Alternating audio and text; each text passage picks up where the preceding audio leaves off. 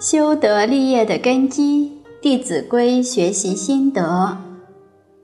今天我们接着分享：斗闹场，觉悟尽。这里呢是讲，如果是一个小孩，要注意，不能让他到那些不好的地方、不健康的场所，像包括现在的。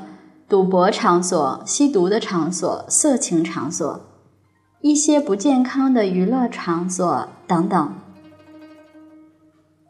斗闹场包括的范围很多，也包括打架斗殴的地方。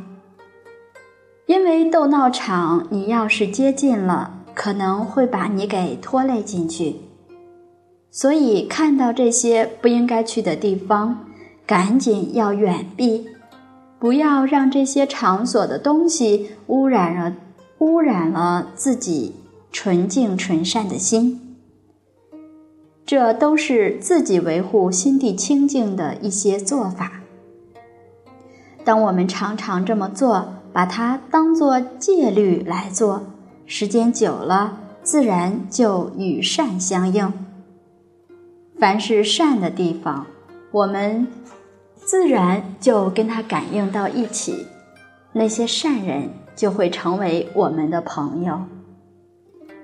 善的地方，比如说，我们在香港有佛陀教育协会，这里可以说是一片净土。在这样一个功利社会里头，居然有这么一块地方，大家能够共同学道、听经闻法。研究学习圣贤之道，这个就是善地，这就是净土，我们就自然能够靠近这些地方，亲近这些好的地方，自然对自己的身心品德学问的提升有很大的帮助。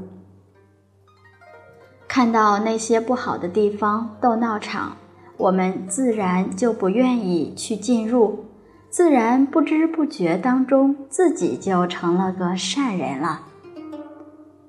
就像古人讲的：“入芝兰之室，进入到一个充满兰花的房间里头，久而不闻其香。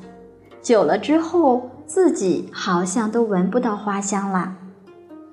但实际上，你自己身上都带有香气了。”入鲍鱼之肆，久不闻其臭。